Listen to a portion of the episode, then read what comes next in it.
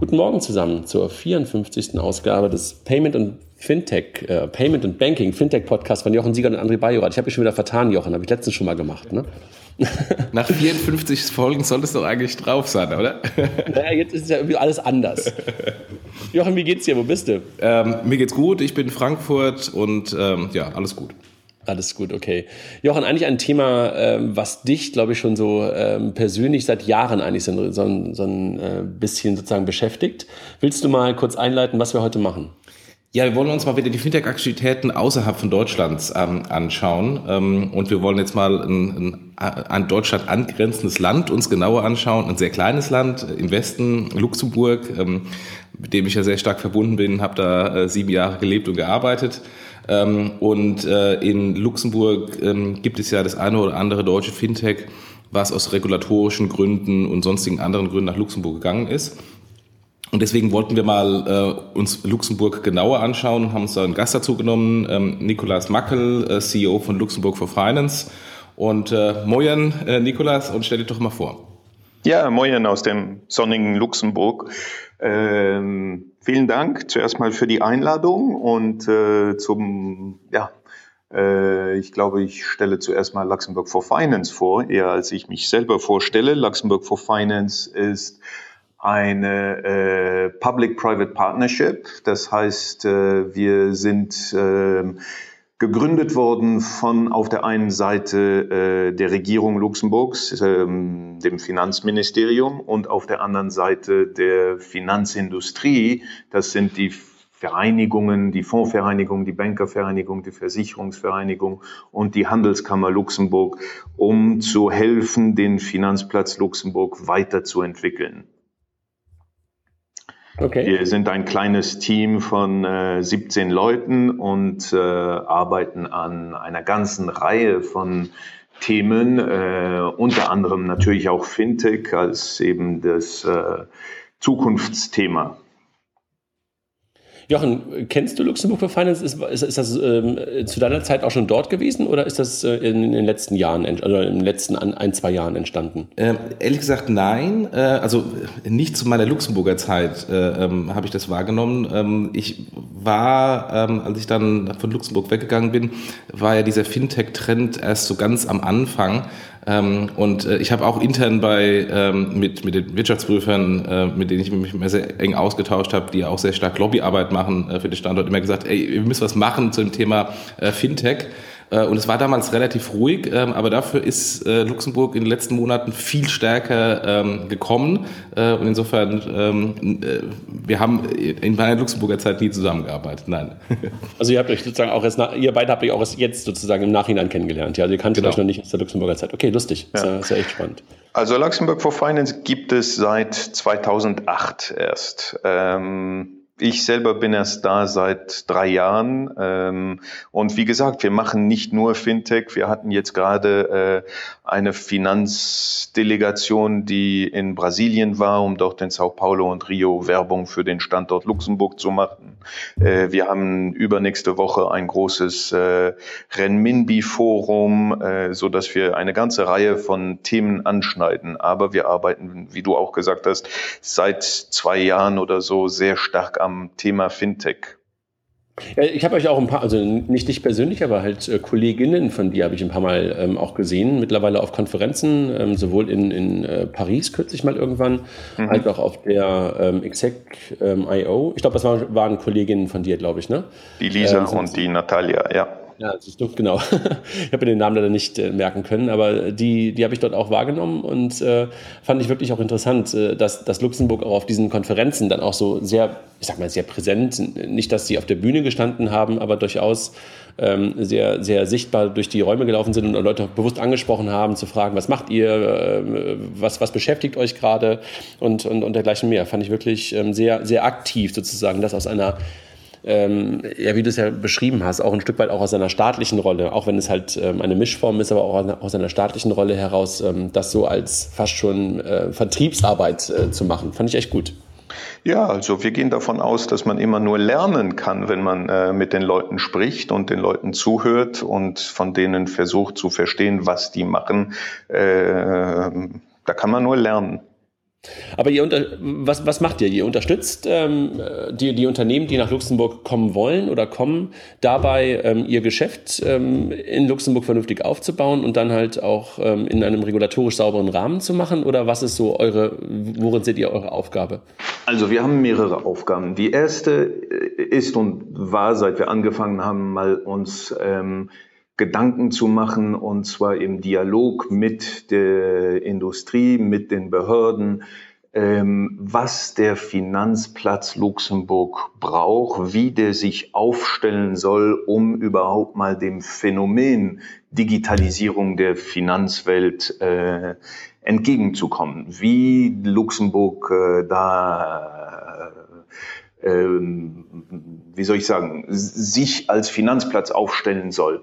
Zweitens, ähm, ja, wir, indem wir viel rausgehen, ich habe gerade von einer Mission in Brasilien gesprochen, wir gehen später im Jahr nach China, wir sind in der Schweiz gewesen und so weiter. Da begegnen wir auch jede Art von äh, Finanzunternehmen, unter denen auch natürlich Fintech-Unternehmen, nicht unbedingt nur Startups, sondern Fintech äh, generell, die wir an Luxemburg interessieren und die wir daran interessieren, auch in Luxemburg aktiv zu werden. Wir mhm. sind dann nicht unbedingt die, die die bei der Hand nehmen. Ähm, dafür gibt es andere äh, Plattformen, Institutionen und, und Dienstleister. Ähm, zum Beispiel der, der luxemburgische Staat hat also schon in den 80er Jahren Lux Innovation gegründet. Das ist eine öffentlich-rechtliche Plattform, die da ist, eben um ähm, Betriebe in innovative Unternehmen zu begleiten bei der Unternehmungsgründung. Okay. Ähm, dann äh, ja der der der luxemburgische also die luxemburgische Finanzaufsicht die hat schon seit langem ähm, einfach eine Kultur der offenen Tür, wo sie äh, auch äh, Zeit sich nimmt, mit Unternehmen zu sprechen, um die zu begleiten äh, in eben dem regulatorischen Aspekt. Das machen wir nicht für die Unternehmen, die machen das mit ihren Rechtsberatern oder sonstigen Dienstleistern. Ähm, und die sehen dann die äh, Aufsicht, die äh, wie wir das schon lange machen, äh, sich eben die Zeit nimmt und mit den Unternehmen sich anschaut, was für ein Geschäftsmodell die haben und wie das Geschäftsmodell aussehen muss, damit es wirklich lupenrein ist, regul okay. regulatorisch gesehen. Ja, Jochen, das, das kannst du wahrscheinlich bestätigen, so aus deiner Erfahrung, ne? Ja, ja, äh, also insofern, ich äh, war ja äh, vorher in Deutschland äh, bei einer Bank und kannte die BaFin ähm, aus meinem Bankhintergrund und bin dann nach Luxemburg gewechselt ähm, und lernte dort den Regulierer kennen und das war natürlich zum damaligen Zeitpunkt ein Unterschied wie Tag und Nacht. Ähm, sehr businessfreundlich, also all die Dinge, die wir ja auch hier im Podcast häufig ähm, ähm, immer wieder angesprochen haben, äh, dass wir von, von den Regulierern eigentlich ähm, ein, eine businessfreundliche Regulierung erwarten. Nicht, dass die dann irgendwie sagen, sie erlauben alles, aber zumindest mal offen sind, sich das anhören. Und was ich erlebt habe, war, da kommt man in den Raum, da sind alle relevanten äh, Ansprechpartner vor Ort, man präsentiert das, ähm, dann gibt es Feedback, das, das und das müsste anders machen, das, das und das geht gar nicht, das, das und das äh, geht, so, kein Problem. Und dann kommt man irgendwie ein paar Wochen später zurück, hat das Produkt nochmal irgendwie angepasst ähm, und dann gibt es das okay. Ähm, während ähm, in der Vergangenheit in Deutschland war es ja häufig so, man schreibt da irgendwie einen Brief, dann bekommt man einen Brief zurück mit mehreren Fragen, ähm, dann schreibt man wieder eine Antwort, dann kommen noch mehr Fragen und dann ist man so eine Art Teufelskreis und die Zeit rinnt dahin. Ähm, und das ist natürlich ein Riesenvorteil, äh, den man hat, wenn man gerade Gründer ist äh, und Zeitgeld ist äh, und man schnell an den Markt kommen will, dass man eine sehr businessfreundliche äh, Regulierung hat, um dann schnell äh, ähm, mit dem Produkt an den Markt zu kommen auch die, und die notwendigen Compliance-Freigaben zu bekommen. Welche Fintechs gibt es in Luxemburg, also außer PayPal jetzt mal als Bank sozusagen oder als Riesen-Fintech? Also es ist schon gut, dass du PayPal nennst, weil an sich war das ja äh, damals schon ein, ein erstes Fintech, äh, Startup, Disruptive Unternehmen. Äh, neben Fintech, äh, also neben PayPal gibt es dann natürlich auch Amazon Payment Services. Äh, Rakuten, einer der größten japanischen E-Commerce, hat auch in Luxemburg äh, sich niedergelassen für sein äh, Europageschäft. Aber natürlich gibt es dann auch eine ganze Reihe anderer. Ähm, um bei dem vorigen Thema zu bleiben und trotzdem auf deine Frage zu antworten, glaube ich, ähm, können wir mal über das Thema virtuelle Währungen sprechen. Da hat nämlich Luxemburg, die luxemburgische äh, Finanzaufsicht vor zwei Jahren, über zwei Jahren, im Februar 2014 eine Stellungnahme äh, veröffentlicht, in der sie sagte, dass virtuelle Währungen für sie Währungen sind, damit Geld und jeder, der irgendwie in Geld handelt, muss reguliert werden. In welche Kategorie von Regulierung äh, die Aktivität dann fällt, hängt eben vom Geschäftsmodell ab und die Finanzaufsicht hat dann gesagt, dann können Sie zu uns kommen und wir diskutieren gerne mit Ihnen, unter welche Regulierung Sie fallen. Das hat dann 18 Monate gedauert, bis die erste Lizenz vergeben werden konnte. Das zeigt, dass da auch nicht, ähm, wie verschiedene von euren rezenten Gästen vor kurzem mal gesagt haben, dass es da äh, großzügig vorgehen würde mit der Regulierung. Im Gegenteil, da wird sehr ernst geschaut, wie äh, das in die Regulierung passt. Und seither sind zwei, aber nur zwei Unternehmen, die in virtuellen Währungen aktiv sind, ähm, äh, wurden denen eine Lizenz vergeben. Mhm. Das heißt, wir haben da äh, die einen oder anderen im äh, virtuellen äh, Währungsbereich. Wir haben natürlich auch äh, genereller im äh, Payment Sector äh, Bereich Mobile Solutions, wir haben unsere eigene äh, nationale äh, Mobile Solution äh, DigiCash, die hier in Luxemburg zwischen den vier größten Retail-Banken gebraucht wird und mit denen arbeitet. Wir haben natürlich vor allem aber auch im B2B-Bereich ähm, alles, was zum Beispiel äh, Compliance ist, KYC, haben wir eine ganze Reihe von äh, Fintech-Startups, die aktiv sind. Warum? Aus dem einfachen Grund, dass Luxemburg einer der größeren europäischen Finanzplätze ist. Laut dem Global Financial Center Index sind wir sogar nach London die zweiten in der Europäischen Union. Das hieße sogar vor Frankfurt. Ähm, das heißt, dass da auch eine gewisse kritische Masse ist an potenziellen Kunden. Luxemburg ist äh, in Investmentfonds ganz sicher der erste Platz in Europa und groß natürlich im Wealth Management. Da kommen mhm. natürlich dann auch eine Reihe von ähm, Startups im Bereich äh, Robo-Advice, äh, Digital Distribution und so weiter. Wenn die jetzt alle in Luxemburg sind, ich meine, so groß ist das Land ja nicht, das hat Jochen ja in der Einleitung so ein bisschen gesagt, das muss ja eine unglaubliche Community sein. Die müssen ja eigentlich sozusagen jeden Tag aufeinander sitzen. Also äh, Gibt es sozusagen dort äh, einen Fintech-Stammtisch jeden Abend in irgendwelchen, äh, in irgendwelchen Bars oder wie kann ich mir das vorstellen? Ich meine, ich war schon lange nicht mehr in Luxemburg, ehrlich gesagt, und auch noch nicht in meiner beruflichen Historie, witzigerweise. Ja, also ich glaube, es wird Zeit, dass du mal nach Luxemburg kommst, weil so klein ist das Land ja nun doch nicht. Es ja, ist natürlich klein verglichen mit der Bundesrepublik, aber ja. ähm, es Du musst wissen, dass zum Beispiel die Stadt Luxemburg nur zwei Prozent des äh, äh, Territoriums des Großherzogtums einnimmt. Da ist noch genügend Platz da äh, für jegliche Fintechs. Die sind alle sehr herzlich willkommen. Ähm, aber wie immer, Luxemburg ist natürlich ein Konzentrat. Da kennen sich die meisten Leute, da treffen sich die meisten Leute sehr oft, äh, vielleicht nicht jeden Abend für ein Bier, aber öfter. Ähm, und das ist das, was an sich einer der großen Vorteile Luxemburgs ausmacht, nämlich dass durch diese Konzentrierung und dass die Leute sich alle kennen, es viel einfacher wird. Und das gefällt den meisten.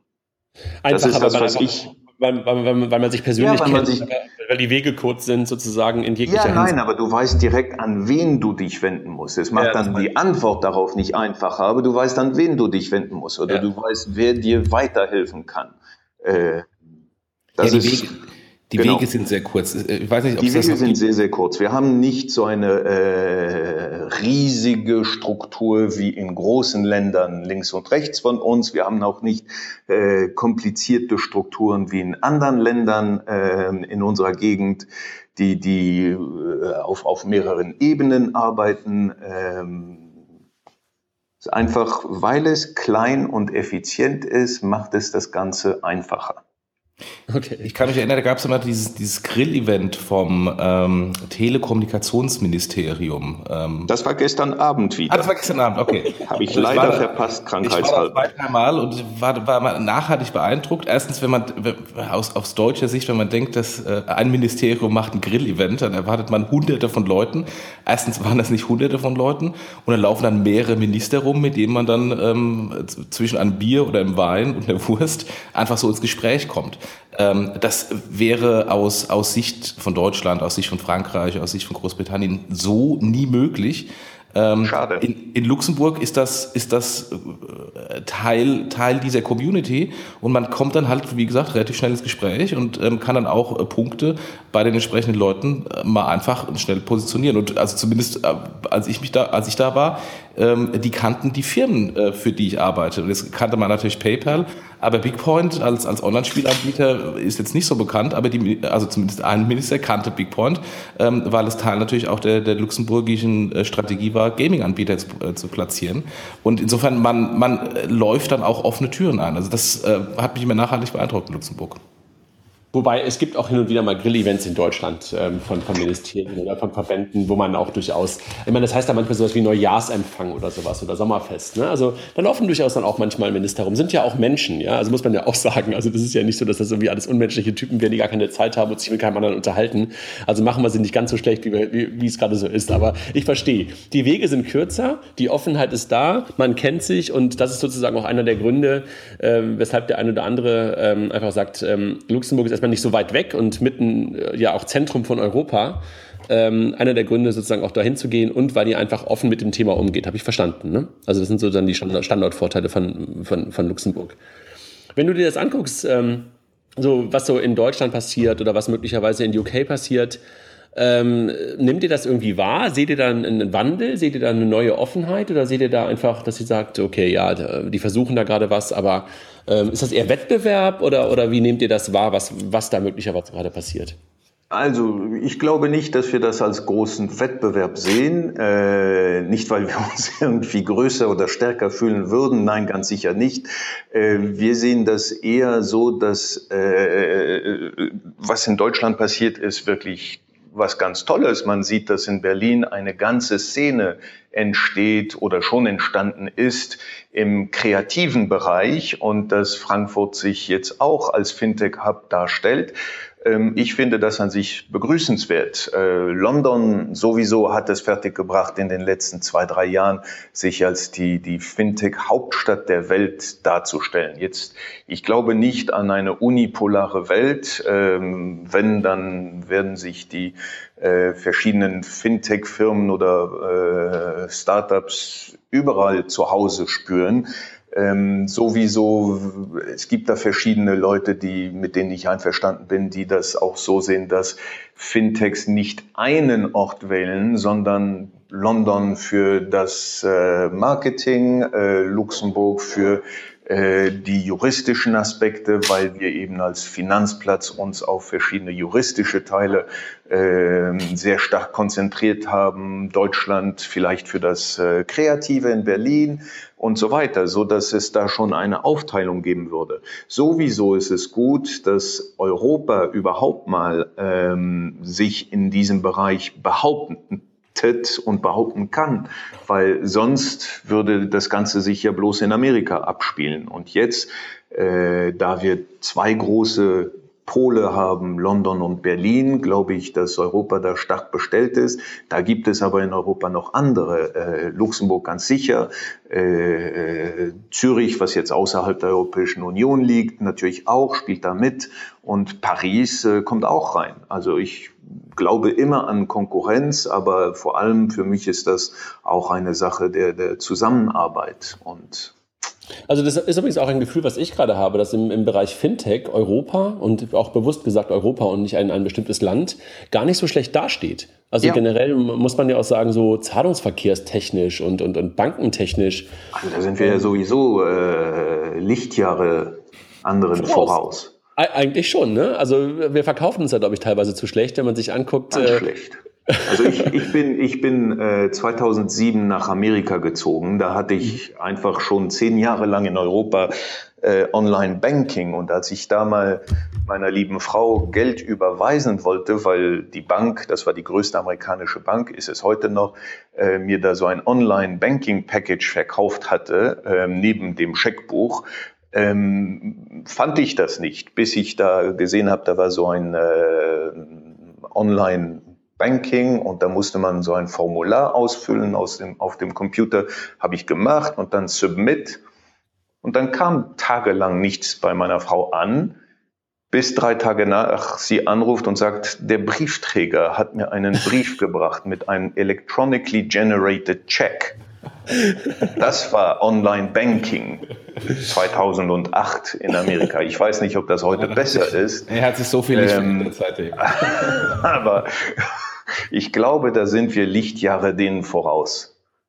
Ja, das, also das, das wundert mich sowieso immer wieder, wie wir uns halt haben auch überrumpeln lassen von so ein paar, in Anführungszeichen, amerikanischen ähm, Payment-Verfahren, die wir eigentlich gar nicht gebraucht hätten. Aber das ist irgendwie auch zurückgucken ist immer leicht, ähm, aber ja. ist doch immer wieder überraschend, äh, wie schlecht eigentlich. Also wenn du dir überlegst, wie gut eigentlich wir aufgestellt sind mit, der, mit, mit, mit SEPA und diesem einheitlichen europäischen Zahlungsverkehr und wie groß dieser Markt damit dadurch auch ist und, und, und wie standardisiert diese ganzen Sachen sind, was man darauf alles bauen könnte und wie schlecht wir das momentan vermarkten und wie schlecht wir das eigentlich gerade äh, vorantreiben, ist schon echt frappierend. Ne? Also insofern, ich freue mich darüber, dass, dass, dass ihr das auch ähm, sozusagen stärkt, ja, also aus der Mitte Europas heraus und, und auch als, als, als Fintech-Hub, wenn man das so sagen darf, äh, euch einfach auch positioniert. Das ist ja total klasse. Also für den Standort Europa einfach super. Jochen. Ja, also. Ja. Nee, bitte du.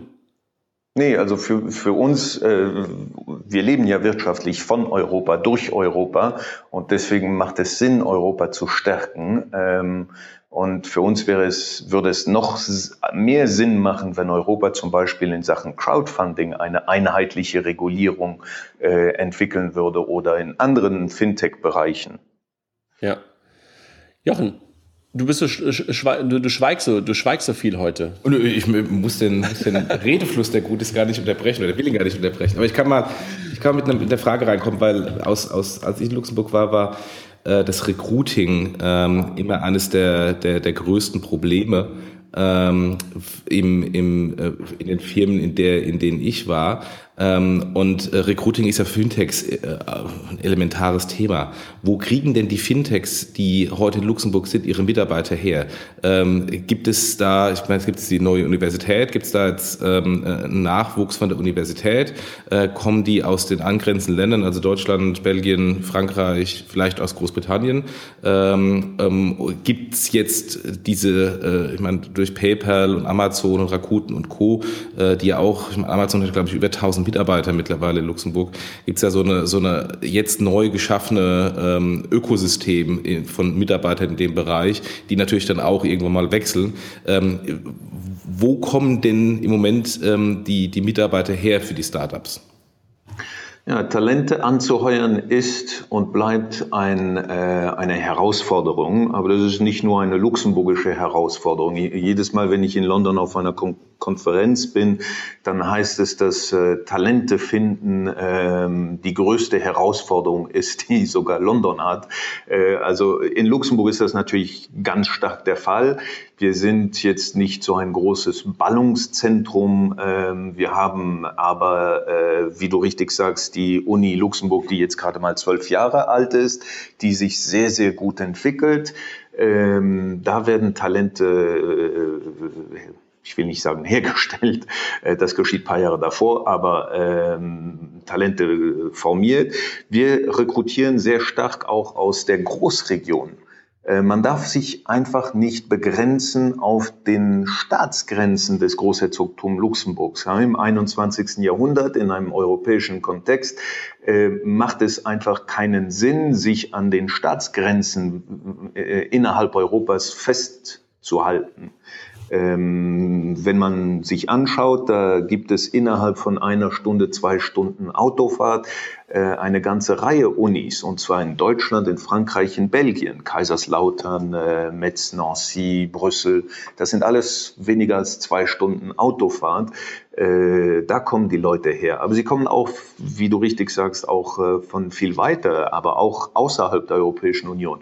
Viele von den Entwicklern, ähm, die ich hier in Luxemburg begegne, sind aus der Ukraine, sind aus Amerika, sind aus einer ganzen Reihe von anderen Ländern. Ähm, Amazon, ja, richtig, die haben mittlerweile fast 1200 äh, Mitarbeiter in Luxemburg. Äh, das weiß keiner, äh, vor allem bei der Süddeutschen nicht. Ähm, aber die finden die Leute und äh, heuern die an aus allen Ländern. Das ist, was Luxemburg macht. Das ist auch, ähm, Luxemburg ist ja das quasi das multikulturellste Land Europas. Wir haben eine Bevölkerung von fast 50 Prozent Nicht-Luxemburgern. 100, über 170 verschiedene Nationalitäten leben in Luxemburg. Wenn du hier mal am Sonntag in einen von den vielen Park gehst oder mit deinen Kindern auf äh, die tollen Spielplätze, äh, da siehst du, dass die ganze Welt hier wohnt. Weißt du, mit den Spielplätzen kann ich wirklich bestätigen. Meine Kinder sind immer noch heute neidisch, dass ich weggegangen bin aus Luxemburg, weil die Spielplätze sind grandios. ja. Mhm.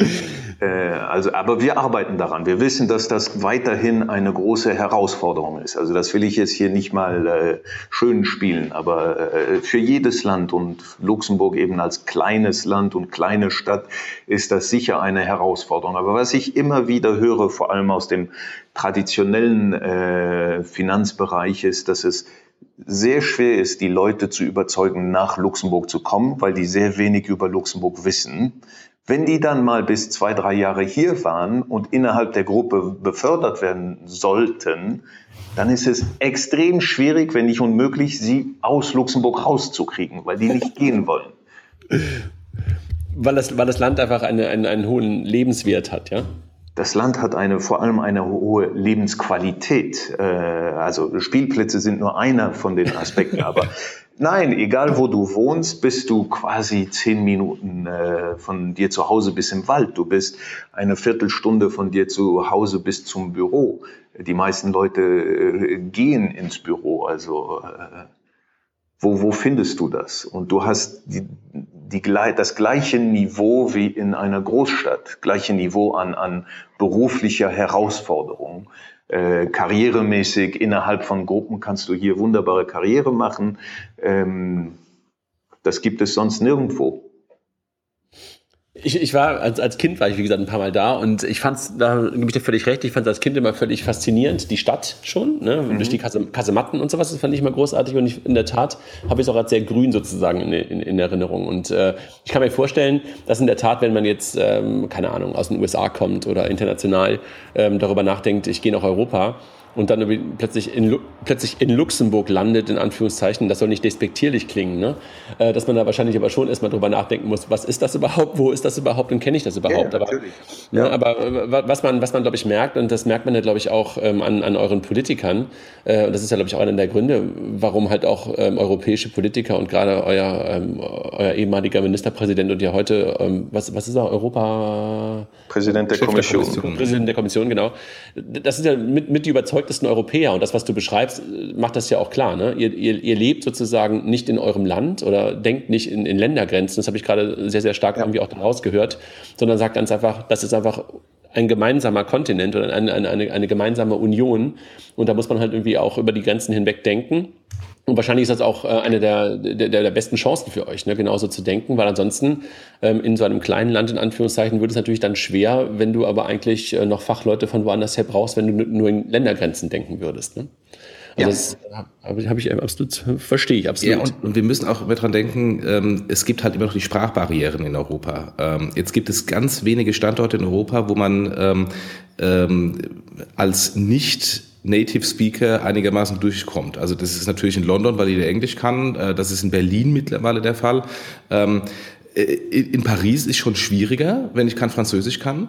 Ähm, und Luxemburg ist auch genau so ein Standort. Mit dem, ich muss jetzt nicht, also gut, äh, Luxemburg ich, muss man jetzt nicht unbedingt können. ähm, das ist aber gar nicht schwierig, das kann hier jedes Kind. ja, genau, genau. Und äh, äh, auch als Deutscher kann man sich dann irgendwann ein bisschen reinhören.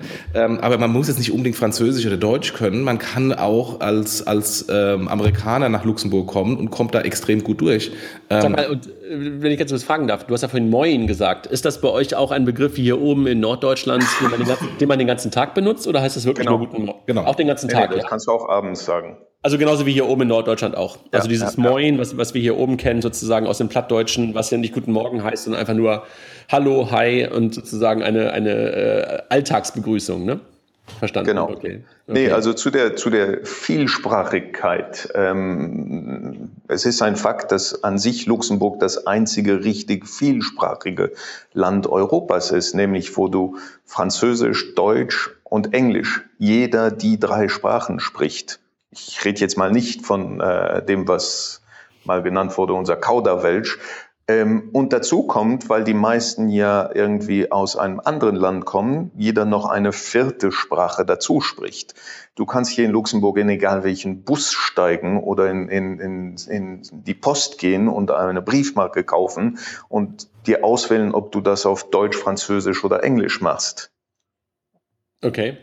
Aber du kannst vor allem als Finanzunternehmen zu, dem, zu der Aufsicht gehen und mit denen in irgendeiner von diesen drei Sprachen schriftlich und mündlich zusammenarbeiten. Und das, glaube ich, findet man sonst nirgendwo in Europa. Das ist wahr. Sowohl schriftlich wie mündlich. Aber äh, es ist, glaube ich, auch wirklich so. Also äh, jeder, jeder Luxemburger spricht wahrscheinlich Französisch und jeder Luxemburger spricht wahrscheinlich mindestens auch Deutsch und Englisch, ne? Ja. Ja, das ist wirklich echt, das ist echt, habe ich bisher auch immer festgestellt. Ich war Alle so schlecht wie ich, aber. Ah, hallo, hallo, also das ist ja perfektes Deutsch hier, was, was wir hier gerade hören. Das wollte ich jetzt hören. Gerne, ist aber so. Ist aus, äh, kommt, kommt von ganz äh, aus, aus tiefem Herzen. Nein, ähm, super. Also das äh, habe ich auch ein paar Mal festgestellt, immer wenn man auch Luxemburger im Urlaub trifft, ähm, wie, wie multilingual das Ganze dann ist. Ne? Die switchen dann ja irgendwie auch teilweise ähm, in ihren eigenen Gesprächen die Sprache, ist mir ein paar Mal aufgefallen. Ne? Da sprechen sie plötzlich Deutsch miteinander, plötzlich wieder Luxemburgisch miteinander, das ich, ist mir ein paar Mal schon aufgefallen. Also Luxemburger sprechen grundsätzlich untereinander Luxemburgisch. Wenn da andere Leute dabei sind, ja. dann switchen wir ohne Probleme von einer Sprache zur anderen. Aber ja. Unter ja. uns bleiben wir beim Luxemburgischen. Nee, nee, aber genau, also das wollte ich eigentlich damit sagen. Also wie die dann, ja, ja. wenn da plötzlich ein Dritter dazukommt, also auch wie selbstverständlich, dass man dann auch sozusagen Teil des Gesprächs sein kann, ne? dass man da sozusagen. Das gehört zu unserer Offenheit. Ja, genau, das meinte ich damit, ne? Also dass er genau Wir können 19 Luxemburger sein und einer, der nicht Luxemburger ist, und dann äh, wechseln wir in dessen Sprache. Das ist, das ist schon cool, ne? Also Ohne Problem fast automatisch, also äh, klingt schon Vielleicht fast nicht nach dem sechsten Bier, dann wechseln wir zurück, aber. Jochen, hast du, du hattest noch eine, äh, eine Frage so in, in Stück weit Richtung FSA, ne? Ähm, ja, äh, wir haben ja schon ähm, äh, über diese businessfreundliche Regulierung ähm, äh, gesprochen, ähm, wo Luxemburg ja aus meiner Sicht da ein, ein Vorbild ist ähm, und so ein bisschen auch analog die FSA in UK. Äh, jetzt ähm, macht die FSA mittlerweile sehr viel, auch die ob es jetzt kommt oder nicht kommt, diese Sandbox für Fintechs, die BaFin entwickelt sich jetzt dahin. Ähm, ist es so eine Gefahr für Luxemburg, ähm, dass dieser äh, bisherige Standortvorteil so ein bisschen verwässert wird oder ähm, zieht da die ähm, äh, Luxemburger CSF nach ähm, und äh, gibt sich noch businessfreundlicher? Also, das würde ja voraussetzen, dass das der einzige Standortvorteil Luxemburgs überhaupt mal sei. Ich glaube das nicht. Ich glaube, Luxemburg hat eine ganze Reihe von Standortvorteilen. Wir haben jetzt über einige davon gesprochen. Ähm, wenn die FCA und äh, die BaFin jetzt auch auf einmal Businessfreundlichkeit da äh, an den Tag legen, dann kann man sich ja bloß äh, freuen darüber, weil das an sich dem, dem ganzen Business hilft. Äh, Luxemburg, wie ich vorhin schon sagte, sieht, da, sieht das Ganze nicht in, einem, in einer Konkurrenz ähm, Relation, sondern eher als komplementär. Wir arbeiten sehr viel mit äh, Unternehmen in London zusammen. Wir haben, wie Sie vorhin sagten, eine Reihe von Unternehmen aus Deutschland, ähm, die nicht unbedingt nur regulatorisch hier in Luxemburg sind, sondern äh, aus einer ganzen Reihe von anderen Gründen ähm, deswegen bin ich da relativ zen äh, und freue mich darüber, dass äh, die BaFin und die ähm, FCA in London jetzt auch äh, so eine Businessfreundlichkeit an den Tag legen. Wir haben das schon seit Jahren gemacht und fühlen uns dann darin bestätigt. Ja. da, wo verschiedene von Großzügigkeit gesprochen haben, ähm, die sie jetzt selber äh, äh machen, dann können wir uns ja bloß bestätigt fühlen. Großzügigkeit ist ja eigentlich ein positives Merkmal. In dem Umfeld von Regulationen wird es irgendwie immer anders gedeutet, ne? Ja, ich glaube, äh, also bei uns war da war wahrscheinlich die Linie immer so, dass ähm, entgegen verschiedenen Ländern, wo alles, was nicht spezifisch erlaubt war, erstmal verboten war, bei uns alles, was nicht spezifisch erlaubt war, sollte doch vielleicht geprüft werden, ob es nicht vereinbar ist mit der Regulierung. Wir sind da bereit gewesen, immer diese äh, Bestandaufnahme, dieses Examen dann zu machen, um zu sehen, ob dieses Geschäftsmodell doch irgendwie äh, regulierungstüchtig ist. Mhm. Verstehe ich. Verstehe ich. Jochen, haben wir noch was sonst in die Runde? Ich finde das, finde das super interessant. Also einfach auch mal aus, aus, aus der direkten Perspektive, dass man nicht nur immer über sozusagen äh, Luxemburg spricht, sondern mal mit Luxemburg spricht. Das äh, gehört ja auch zu eurer Offenheit. Vielen Dank dafür, dass wir ja. mal so ein bisschen so Insights bekommen haben. Hast, hast, hast du noch was, Jochen, was wir, was wir ähm, so in die Runde äh, oder noch, noch fragen wollen? Also ich glaube, wir haben die wichtigsten Punkte angesprochen. Nikola, gibt es noch von, von, deiner Seite Punkte, wo du denkst, ähm, die wir vergessen haben? Nein, wir hätten, äh, also wir haben, glaube ich, eine ganze Reihe von Punkten angesprochen. Wir hätten vielleicht über die äh, traditionellen Finanzbereiche Luxemburgs sprechen können, Fonds und Wealth Management, die eben jetzt von den äh, Fintech-Firmen, ob das jetzt Startups oder ähm, ältere Unternehmen sind, bedient werden. Aber ich glaube, äh, vielleicht sollten wir in ein paar Monaten oder einem Jahr ein, ein Follow-up-Gespräch vorsehen und äh, da dann schauen, wie sich Luxemburg äh, und überhaupt Fintech in Europa äh, entwickelt hat. Super gerne, super gerne. Wir können auch mal gerne ein paar Luxemburger Fintechs äh, ähm, auch featuren. Also wenn ähm, gerne. Wenn also das, da das würde ich, glaube ich, vorschlagen. Äh, Luxemburger Fintechs oder äh, auch deutsche Fintechs, die in Luxemburg sind. Es gibt von denen eine Reihe, wie du vorhin gesagt hast, äh, aber es gibt auch andere große Fintechs, kleine Fintechs in Luxemburg, die sehr interessante Lösungen haben und auch äh, äh bestimmt sehr viel beitragen können zu der Frage, wieso sie nach Luxemburg gekommen sind. Ja. Ja, super. Machen wir auf jeden Fall gerne. Wollen wir mal vielleicht irgendwie, wir haben jetzt so PayPal bisher genannt und Amazon genannt. Wen habt ihr denn noch im Kopf oder wollen wir die beim nächsten Mal sozusagen in so einem Feature mal machen? Hm. Also ich denke da eher an, an, an Startups. Es gibt äh, von deutschen Startups, äh, gut, ihr habt letztes Mal in eurem Podcast von Cash Cloud gesprochen. Es gibt Investify, äh, OnPax, äh, aus München, äh, Crossland aus Berlin. Das sind alles äh, Unternehmen, die ganz interessante äh, Dienstleistungen oder Produkte haben, über die man bestimmt gerne mal sprechen sollte. Mhm. Ja. Paycash ist ein anderes. Äh, Machen wir auf jeden Fall, Jochen. Ne? Wäre, wär, glaube ich, mal eine gute Runde, mal den einen oder anderen von den Kollegen einzuladen und mal ja. darüber zu sprechen. Und jetzt haben wir ja sozusagen die Sicht äh, von Luxemburg für Finance ähm, äh, gehabt und möglicherweise auch mal die Gründe ähm, von, von dem einen oder anderen Fintech ähm, zu hören, was die Gründe dafür waren, ähm, in Luxemburg zu sein. Ich meine, Jochen, du hast es schon öfter mal gesagt, aber möglicherweise nochmal von jemandem, der momentan oder gerade ähm, vor kurzer Zeit ähm, das Ganze in Luxemburg sozusagen gestartet hat. Wäre, glaube ich, mal eine interessante, interessante Perspektive.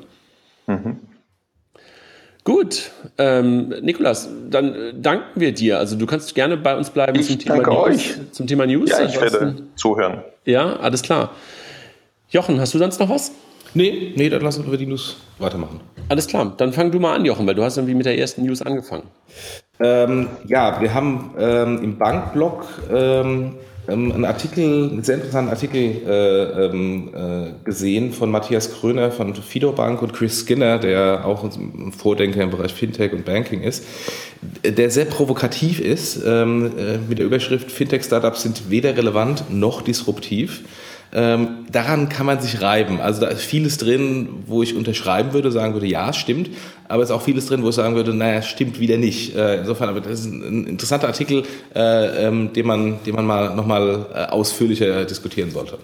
Ich glaube, das äh, ist, glaube ich, auch eine Idee, dass wir das möglicherweise im Fintech Red Pack mal ähm, nochmal noch mal beleuchten. Ne? Ja, das, ähm, also ich glaube, äh, ganz im Ernst, also äh, ohne jetzt schon für so, so, so viel vorwegzunehmen, ähm, da steckt natürlich ganz, ganz viel Wahrheit drin ähm, in diesem Thema und gleichzeitig auch ganz, ganz viel Unwahrheit drin. Ne? Ja. also das äh, hatte ich, äh, hatte ich glaube ich, auch so auf, auf Twitter gesagt. Dann haben wir nochmal wieder, also das ist einfach ein, äh, das Thema API in Fintech, gab es einen langen Artikel nochmal auf Let's Talk Payments, die versuchen das immer wieder zusammenzufassen, äh, wie wichtig das Ganze ist, wo die ganzen APIs nochmal aufgelistet sind, teilen wir einfach nur nochmal, ähm, äh, weil es eine schöne Übersicht ist. Jochen, das Thema PayPal. Ja, PayPal war diese Woche sehr stark in der Presse. PayPal Luxemburger Vollbank, Thema nochmal. Ähm, die haben äh, in Deutschland die Absatzfinanzierung eingeführt. Ähm, die Süddeutsche Zeitung hat es analysiert und mit dem Code von mir. Ich bin da sehr parteiisch, weil ich wurde 2008 nach Luxemburg geholt, äh, um das europaweit aufzubauen, die Absatzfinanzierung.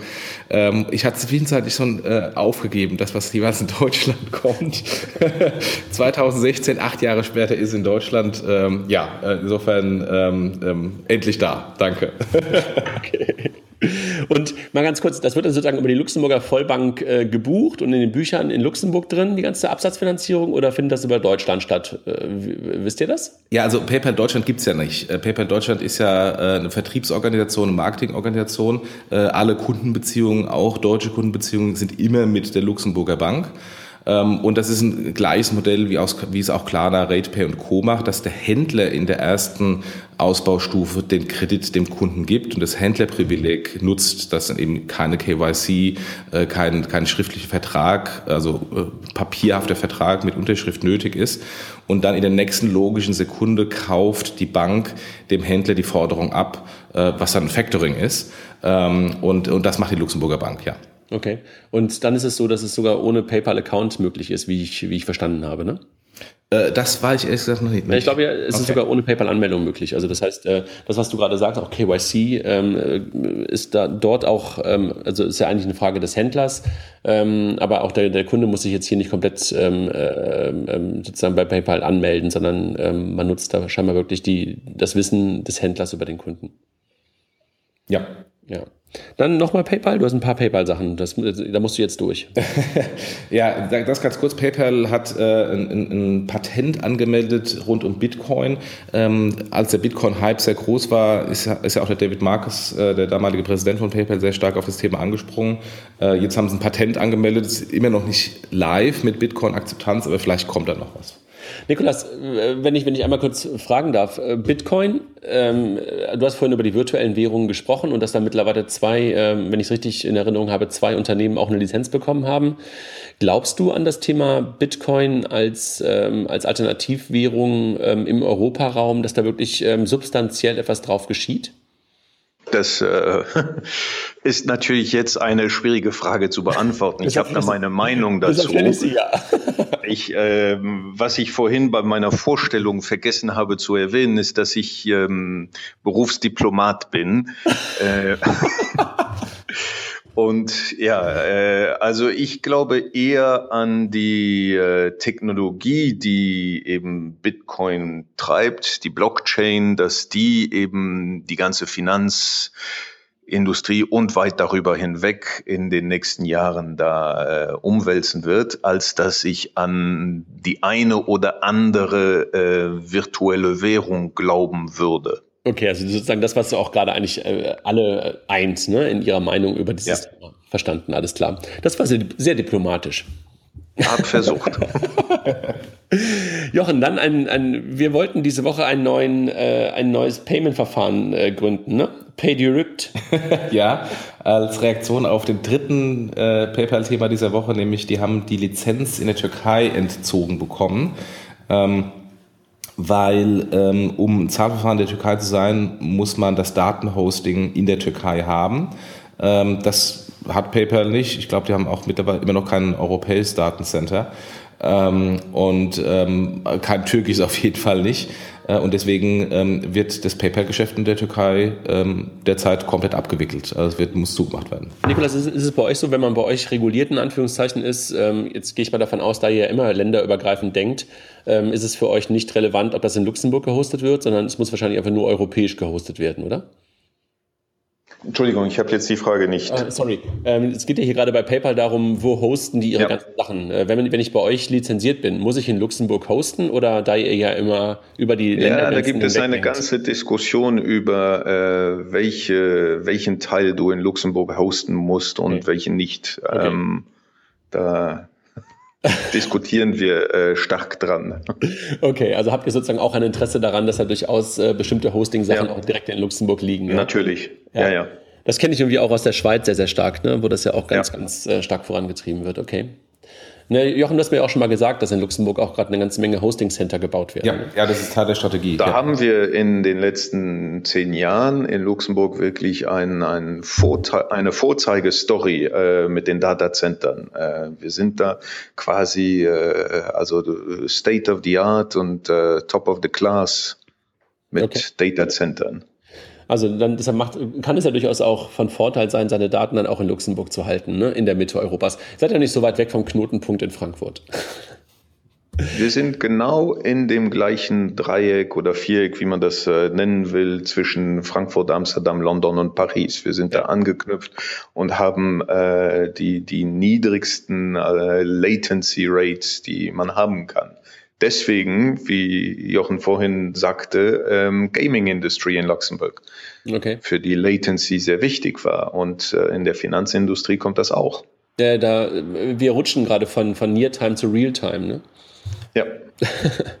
so, Jochen, über Payback Pay haben wir schon ein paar Mal gesprochen. Nun ist es live, ne? Also ich ja, habe es auch aktiviert. Live. Du hast es eingerichtet, ich habe es eingerichtet. Ich ähm, werde es, glaube ich, am Wochenende mal probieren. Ich wollte gestern, nee, vorgestern Abend, äh, mit, mit, ich war mit, mit, mit Raphael und mit, mit Kilian und mit, mit Mike ähm, ja in Frankfurt kurz zum Abendessen und da gab es in der Tat auch einen DM und ich wollte kurz rein mit denen, aber sie wollten nicht mit mir Payback payen. DM oder die Jungs? nee, die Jungs. Also, die hatten Hunger und glaubten nicht, dass ich ihnen noch was bei, bei das DM eher ihren, ihren Hunger sozusagen in die Länge zieht. Okay, gut. Ich habe gesagt, es geht ganz schnell, aber nee, wollten sie nicht. Apple Pay kommt dann doch noch nicht in Deutschland. Ist Apple Pay ja nicht schon in Luxemburg? Nee, noch nicht, ne? Nee, noch nicht. Aber das, kommt, das müssten die doch machen. Mein Gott, die sitzen doch auch in Luxemburg. Die sitzen, also iTunes sitzt in Luxemburg. Äh, iTunes sitzt in Luxemburg. Apple sitzt woanders. Ja, okay, aber ein Teil von Apple sitzt auch in Luxemburg. Also das müssen die doch mal machen bei euch dann. Also ich hoffe ja. Ja, ja weil also als, als ähm, äh, Apple-Jünger und iPhone-User war ich immer sehr frustriert, weil das iPhone äh, in Luxemburg immer in der dritten oder vierten Ausbaustufe der, der Distribution erst kam. Und zum Beispiel in Deutschland war es schon lange da und dann kam es irgendwann erst später nach Luxemburg. Ähm, also das Luxemburg ist aber heute ganz Apple. anders. Ah, okay, gut. Dann hat sich äh, war immer so in Luxemburg dann, warst von Apple dann, so etwas, dann, dann ist das schon lange her, dass du jung warst. Okay, gut, dann, das ist gut, dann hat es das geändert.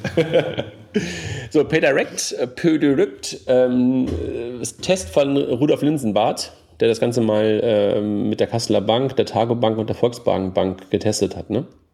Ja, der hat, der hat einfach die, die Anmeldeprozesse gemacht, die ähm, gut sind, ähm, aber nicht mobil ähm, und hat sich auch nochmal an dem eigentlichen Problem mangelnder Händler gerieben.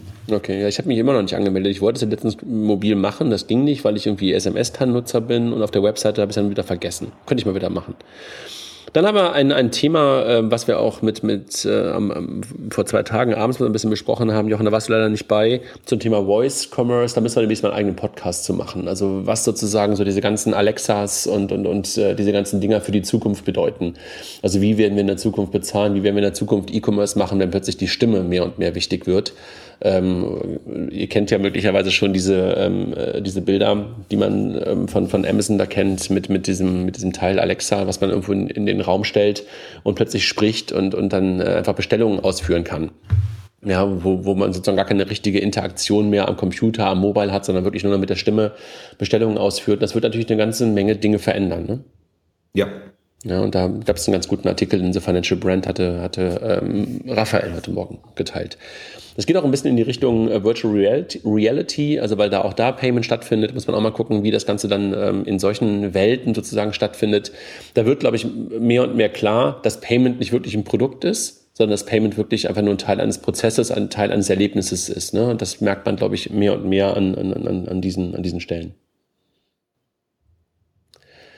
Jochen, bist du da? Ja. Paynirmi, Paynirmi, alles klar. Paynirmi ähm, hat, äh, hat, hat, hat ähm, ein, ein Produkt gekauft. Ähm, das sind beides Themen, die so ein bisschen in Richtung ähm, Verbindung von, von Bill Presentment und Payment gehen und Salesforce. Das ja, fand ich irgendwie, das fand ich ist, ist, äh, für die, die es nicht kennen, ist das amerikanische Vorbild von barzahlen.de. Ähm, und insofern, das macht durchaus Sinn, dass man auch im hiesigen Kontext als äh, weitere Erweiterung äh, von, diesem, von diesem Produkt mal anschaut. Ja, also absolut, genau.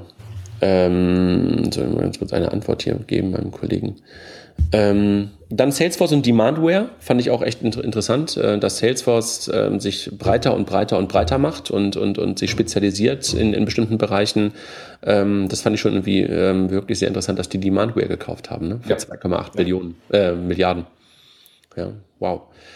Dann, Jochen, ein Thema, ähm, was die letzten Tage hochgekommen ist, Number 26, ne? Willst du ja, was zu sagen? Number 26 hat irgendwie keine gute Woche gehabt, ähm, hat erstens ein paar Kunden gekündigt, wobei immer noch nicht klar ist, warum, äh, wollten sie auch nicht sagen. Also sowohl aktive als auch inaktive Kunden wurden gekündigt. Es gibt Gerüchte, dass Compliance-Thema ist, es gibt Gerüchte, dass die Kunden ähm, zu aktiv auf Barzahlen oder Barabhebung war, was dann defizitär für die Bank wäre oder für Number 26 war. Gleichzeitig ist noch das Kartensystem ausgefallen. Ähm, und ähm, wie schon bei so ein paar Sachen in der Vergangenheit, ähm, das eigentliche Problem war die schlechte Kundenkommunikation, ähm, die dann auch als Thema hochkam, nicht besser war. Ähm, und ähm, aus meiner Sicht ähm, sowohl dem Startup als auch äh, ähm, der Industrie so ein bisschen Bärendienst erwiesen hat. Mhm. Lass uns mal überraschen, was jetzt möglicherweise noch weiter da rauskommt oder ob es einfach sich jetzt abkühlt. Ähm, hast du das mitbekommen, Nikolas, was da, was da passiert ist bei Number 26 in den letzten Tagen? Nein, habe ich jetzt nicht verfolgt. Nur so als, als, als Info, die sind ja mittlerweile, du kennst wahrscheinlich Number 26. Ja, ja, ja, natürlich kenne ich die. Natürlich. Genau. Ähm, die haben einfach äh, in den letzten Tagen ähm, relativ plötzlich, in Anführungszeichen, ähm, äh, erstmal einer unbekannten Zahl an, äh, an Nutzern einfach eine Kündigung geschickt. Was jetzt nicht unnormal ist, dass eine, eine Girokontobank auch mal dem einen oder anderen Kunden kündigt. Nur hat, sie haben es halt ohne, An, äh, ohne ähm, Anzeige von Gründen getan, was auch teilweise vorkommen kann, äh, weil man möglicherweise aus, wenn es KYC-Gründe sind oder Geldwäschegründe sind, äh, nicht unbedingt sagt, warum man kündigt. Aber das ist natürlich bei so einer Bank, die sehr, sehr direkt und sehr, sehr ähm, äh, mit ihrem. Da sollte man doch aber zuerst mal eine, ähm, äh, also die Behörden äh, anschreiben, bevor man dem Kunden kündigt. Ja. Äh, also ich will mich jetzt da nicht rein. äh, wenn es das wäre, dann hätten Sie eher den Behörden geschrieben als bloß dem Kunden gekündigt. Man so will ich das jetzt sagen. Ja, man weiß natürlich nicht so genau, was dahinter steckte, weil äh, letztendlich ist es ja, ja, eine Kündigung, die, die von Wirecard ausgeführt wurde, als Bank dahinter oder möglicherweise initiiert wurde. Und ähm, das ist natürlich, äh, also es war jedenfalls suboptimal, wie Jochen schon sagte, in der Kommunikation. Jeweils haben sie mehrere hundert Kunden wohl so ihre eigene Aussage jetzt das Konto gekündigt. Und wenn du halt so stark auf Emotionen setzt ähm, bei deinem Produkt, dann ist es natürlich auch so, dass die Kunden dann auch emotional sind. Und so kam es dann zu einem relativ ähm, starken Shitstorm. Und dann hat sogar das Handelsblatt darüber geschrieben und einige größere andere ähm, ähm, Zeitungen halt darüber geschrieben oder Online-Seiten darüber geschrieben, dass da wohl gerade ein großer Reputationsverlust droht. Ob er dann wirklich stattfindet, ist eine andere Frage, dass er da droht. Also schon irgendwie eine interessante Woche. Und dass dann wirklich am gleichen Nachmittag, Jochen, das hast du gerade schon gesagt, die Kreditkartenzahlungen nicht mehr möglich waren über, über die Karte, die ja letztendlich so fast das einzige ähm, Element ist, mit dem man halt mit der Mathematics was machen kann, war natürlich dann irgendwie nicht wirklich hilfreich. Ja, vielleicht Nein, aber wenn da, wenn da irgendwie Geldwäsche oder so äh, Sorgen gewesen wären, dann würde es nicht langen, den Kunden zu kündigen. Was meinst du? Weil, weil man dann, ja, dann weil man dann an, an die Staatsanwaltschaft, also ja. die Financial Intelligence Unit, da äh, berichten muss. Ja. Und zwar bevor man, also da kann man nicht einfach kündigen, weil da müssen ja Fahndungen gemacht werden und äh, Ermittlungen.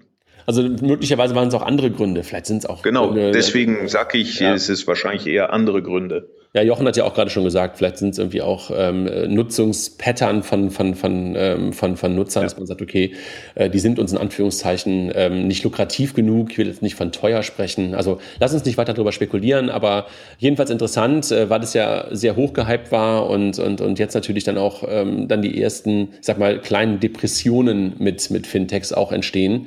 Ähm, vor zwei Wochen war es ja äh, Funding Circle und jetzt in Anführungszeichen Number 26. Also äh, man merkt, dass man halt auch ein Stück weit in der Realität ankommt und halt nicht immer nur auf Wolke 7 mit solchen Sachen schwebt. Ne? Kolumne Jochen, was Banken von MySpace lernen können. Ich glaube, es war eine Kollegin von der Comdirect, die das geschrieben hat. Ne? Genau. Ähm, MySpace kennt vielleicht noch der eine oder andere, dieses soziale Netzwerk, was damals sehr groß war äh, und dann von Facebook überholt wurde und heute quasi irrelevant ist. Ähm, eine sehr provokante These ähm, und ein sehr guter Artikel. Ähm, wobei aus meiner Sicht zu sehr fokussiert auf Startups ähm, und weniger auf die großen äh, Online-Konzerne, die eigentlich den Banken viel mehr wehtun können im Finanzdienstleistungsbereich als äh, kleine Startups, die erst noch skalieren müssen. Ja, ich glaube auch. Also das ist, glaube ich, momentan sowieso oft eine Sicht darauf, dass viel zu viele Menschen auf Startups gucken. Also ich glaube, wenn man über Fintech redet, sollte man über Financial Technology sprechen. Und die findet halt, das haben wir ja in den letzten Wochen Jochen öfter schon gesagt, halt nicht nur bei kleinen Unternehmen statt, sondern Financial Technology findet halt gerade, wie du es gerade beschreibst, gerade auch bei den ganz großen statt. Ne? Und äh, die sind wirklich auch, ich glaube, die Kleinen zeigen auf, was möglich ist und teilweise nehmen dann die großen, großen Global äh, Player das sozusagen auf, die großen Portale das auf. Ne? Das ist, glaube ich, das Interessante daran. Dann eine Finanzierungsrunde von Barmo mit 800.000 Euro von, ich glaube, Land ähm, Hessen oder Fonds Hessen oder sowas. Ne? Richtig, richtig. Frankfurter Wealth Management Startup. Glückwunsch an die Kollegen von, von, von Barmo.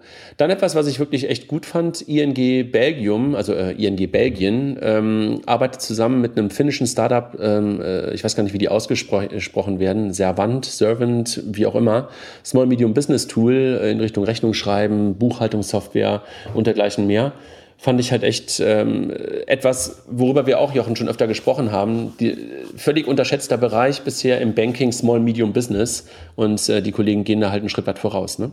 Ja. Dann nochmal zum Thema EID, ähm, ein, ein völlig vernachlässigter Markt, auch Markt bisher von Banken, äh, wo der ein oder andere ähm, Andrea reingeht, so wie es wie, wie ähm, ähm die Kollegen aus München, wie heißen sie? Ähm, nicht WebID, sondern ID Now. Die denken ja auch in solche Richtungen und die Post denkt in solche Richtungen und eigentlich ein, ein, ein Bereich, der halt auch von, der, ähm, von den Banken äh, angegangen werden könnte. Nikolas, ist das etwas, was in Luxemburg auch so hochkommt, dieses Thema Identitätsmanagement ähm, im, im, im Sinne der Finanzdienstleistung, im Sinne der Regulierung? Also KYC, ja, natürlich. KYC ähm, ich habe dauerhaft. Genau, ich habe vorhin äh, KYC angesprochen als eins von den großen Themen, weil das natürlich äh, sektorübergreifend jeden, jedes Institut, ob das jetzt eine Bank ist, ein Fonds, eine Versicherung, ob das PayPal ist oder sonst irgendein äh, Finanzinstitut, die sind daran hoch interessiert, um eben ihre Prozesse zu äh, vereinfachen oder billiger zu machen. Und wir schauen uns auch an, wie wir uns als Finanzplatz Luxemburg da aufstellen können, um denen vielleicht eventuell eine, eine gemeinsame kollektive Lösung anzubieten. Ähm, das sind alles Themen, an denen wir arbeiten. Ja, also finde ich wirklich etwas, äh, weil Banken ja momentan meistens nur auf sich selber gucken ähm, und wenn man wirklich darüber nachdenkt, daraus wirklich ein Produkt der Banken zu machen, ne? ähm, mhm. dann, dann hast du, glaube ich, wirklich Chancen, dort auch als ähm, europäisches Bankennetzwerk durchaus äh, ein relevanter Player in so einem Infrastrukturgame, nämlich Identitäten zu sein. Und äh, ich glaube, das denken genau. momentan noch viel zu singulär, viel zu sehr auf sich bezogen und lassen sich im Zweifel dort die Butter vom Brot nehmen, wieder von Dritten, ne? Die einfach dann anfangen, Identitäten zu managen, ob es eine Apple ist oder ein Facebook ist, äh, was auch immer. Ne? Dann, Jochen, gab es einen Artikel äh, zum Thema PSD2 und Sicherheit. Das wird noch echt eine interessante Diskussion werden im Sinne der PSD2, ähm, was da an Sicherheitsvorkehrungen hochkommen wird. Erinnert mich so ein bisschen, ehrlich gesagt, an das Thema SEPA-Lastschrift, wo man am Anfang ja auch ganz, ganz wilde Sachen sich ausgedacht hat, im Nachhinein ja dann irgendwann zu vernünftigen Lösungen kam. Ich glaube, da werden wir im PSD2-Umfeld auch noch eine ganze Menge Dinge sehen, äh, wo dann auch vielleicht auch ähm, Sicherheitsdinge durch, durch, durch Technologie, neue Technologien möglicherweise auch verändert werden können. Ne? Und, äh, wenn wir es heute mal angesprochen haben, und äh, der, der Regulator natürlich auch ähm, äh, ein wichtiges Wort mitsprechen wird, ähm, weil der eine legt das natürlich härter aus und der andere weniger hart. Absolut. Dann noch ein äh, interessanter Artikel aus dem Handelsblatt, XTX Markets, ein ehemaliger Deutsche Bank-Händler, ähm, äh, Deutsche, Deutsche Bank-Mitarbeiter rollt so das Devisengeschäft ein Stück weit auf. Erinnerte mich ein bisschen an 360T, die ja, ja. auch in diesem Devisenumfeld unterwegs sind. Die machen halt eher so, ähm, also ähnlicher, ähnliche, ähnliches Umfeld. Ähm, Startup, was da, ich weiß gar nicht, vor fünf, sechs Jahren, glaube ich, losgelaufen ist, ne? Nee, noch länger. Noch länger? Anfang, Anfang der 2000, ich glaube 2001 okay. oder so. Ja. Dann noch zwei Sachen ganz kurz, bevor wir dann irgendwie auch äh, zum Ende kommen. Ähm, herzlichen Glückwunsch an Jochen Krisch, also unser, wenn man so will, Jochen eigentlich fast äh, Vorbild ist der falsche Begriff, aber sozusagen der ähm, Initiator, nee, auch falsch, ähm, Impulsgeber. Impulsgeber, so, ne? genau. Impulsgeber ja. für das, was wir eigentlich hier machen. Ich weiß nicht, Nikolas, ob du das kennst. Das ist ein deutscher Podcast von Jochen Krisch, ähm, der halt immer das Thema E-Commerce und, und also Commerce eigentlich im Grunde genommen behandelt. Auch, weiß gar nicht, ob es einmal die Woche kommt ja. ähm, der das mittlerweile jetzt ähm, äh, angefangen auch mit einem Blog seit zwölf Jahren macht oder wie er schrieb, seit 4000 Tagen. Ähm, auch eine Konferenz macht. Äh, also wie ich finde, eine der besten E-Commerce-Podcasts äh, und E-Commerce ähm, ähm, ähm, ähm, Podcasts und Blogs in Deutschland. Kannst vielleicht mal gucken, wenn es dich interessiert. Exciting Commerce. Ja, werde ich tun. Und dann Insurance noch einen Link, nur ganz kurz. Ähm, gab einen ganz interessanten Artikel auf Daily Fintech, ähm, wo Auto-Insurance Companies mal vorgestellt worden sind. Und Jochen, nochmal, äh, haben wir letzte Woche schon gesagt, das Thema Insurance müssen wir demnächst nochmal aufnehmen, ne? als, als ja. weiteren Podcast. Ja. Das war's an News, glaube ich. Habt ihr noch was, ihr beiden? Nö. ich ähm, denke gerade dran, dass dass ich an sich überhaupt kein Wort gesagt habe über ein größeres Projekt, an dem wir arbeiten, nämlich das Luxemburg House of Financial Technology. Ah, ja, bitte, ja. Was so ungefähr so ist, als hätte ich, äh, ich weiß nicht was vergessen. Äh, ich weiß nicht, wie ihr das jetzt reinbringen wollt. Nee, erzähl, erzähl, bring's dazu. Äh, ja, vielleicht kann man das nachher so rumschnippeln, dass es reinkommt äh, in dem Teil, wo ihr fragt, äh, was es sonst noch gibt. Nö, alles gut. Du kannst es auch jetzt am Ende noch machen. Also das kriegen wir auch so. Okay. Also, das ist nicht, die Menschen äh, müssen dann damit leben, dass sie auch die News hören, um dich dann nochmal zum House of Finance zu hören. Ja, aber dann bitte ohne den Teil, wo ich sage, dass ich vergessen habe. Nein, wir arbeiten in Luxemburg seit ähm, einigen Wochen und Monaten an einem Projekt, das äh, das Luxemburg House of Financial Technology. Das ist an sich eine Empfehlung, die aus einer Arbeitsgruppe stammt, die ich äh, letztes Jahr geleitet habe äh, im Kontext von einer Initiative der Regierung Digital Luxemburg, wo ähm, der Bereich Fintech einer von den prioritären Bereichen ist. Dieses äh, Luxemburg House of Financial Technology soll eine gemeinsame Plattform sein werden, für Fintech-Unternehmen und ähm, ihre Kunden aus dem Finanzwesen, ob das jetzt Banken, Fonds, Versicherungen sind oder Leute wie PayPal, Clearstream, äh, die Post in Luxemburg. Ähm, und die sind auch alle sehr interessiert, weil sie eben feststellen, dass es äh, wohl zwischen den einen und den anderen viele Kontakte gibt, aber nirgendwo eine Stelle gibt, eine Plattform, wo mehrere von ihnen zusammenkommen können und ähm, interagieren können. Das heißt, wir schaffen da ein, ein äh, ähm, ein Raum, nicht ein Raum, aber ein Ort, wo äh, die verschiedenen Teile der Fintech-Gemeinschaft Luxemburg und äh, du hast vorhin gesagt, dass die ja sowieso relativ konzentriert ist, ähm, aber wo die sich regelmäßig sehen kann und an ganz konkreten Projekten arbeiten kann. Äh, wo die, die Banker oder die Fondsmanager mit den äh, Fintech-Unternehmen, seien das jetzt Startups oder andere, über äh, Probleme und deren Lösungen sich austauschen können. Zusammen natürlich äh, mit der Uni Luxemburg, mit den verschiedenen Behörden, Finanzaufsichten, Ministerium äh, und so weiter. Und das äh, wird Teil eines größeren Projektes, was die äh, Regierung jetzt auf den Weg geleitet hat, mit, zusammen mit der Stadt Luxemburg, wo ein äh, größeres Gebäude zur Verfügung gestellt wird. Und das sollte bis Ende des Jahres hoffentlich äh, stehen. Also so ein bisschen das, was in Frankfurt auch gerade an zwei Stellen, glaube ich, passiert. Ne? In Frankfurt kommt es einmal von der Deutschen Börse. Die haben es ja gerade schon geschaffen, so einen sozusagen ähm, ein, ein, ein, ein Space. Und die Stadt Frankfurt oder nein, das Land Hessen, glaube ich, Jochen, ne? Ähm, treibt, treibt das ja, glaube ich, auch gerade gemeinsam. Also auch Stadt Frankfurt genau. und Land Hessen.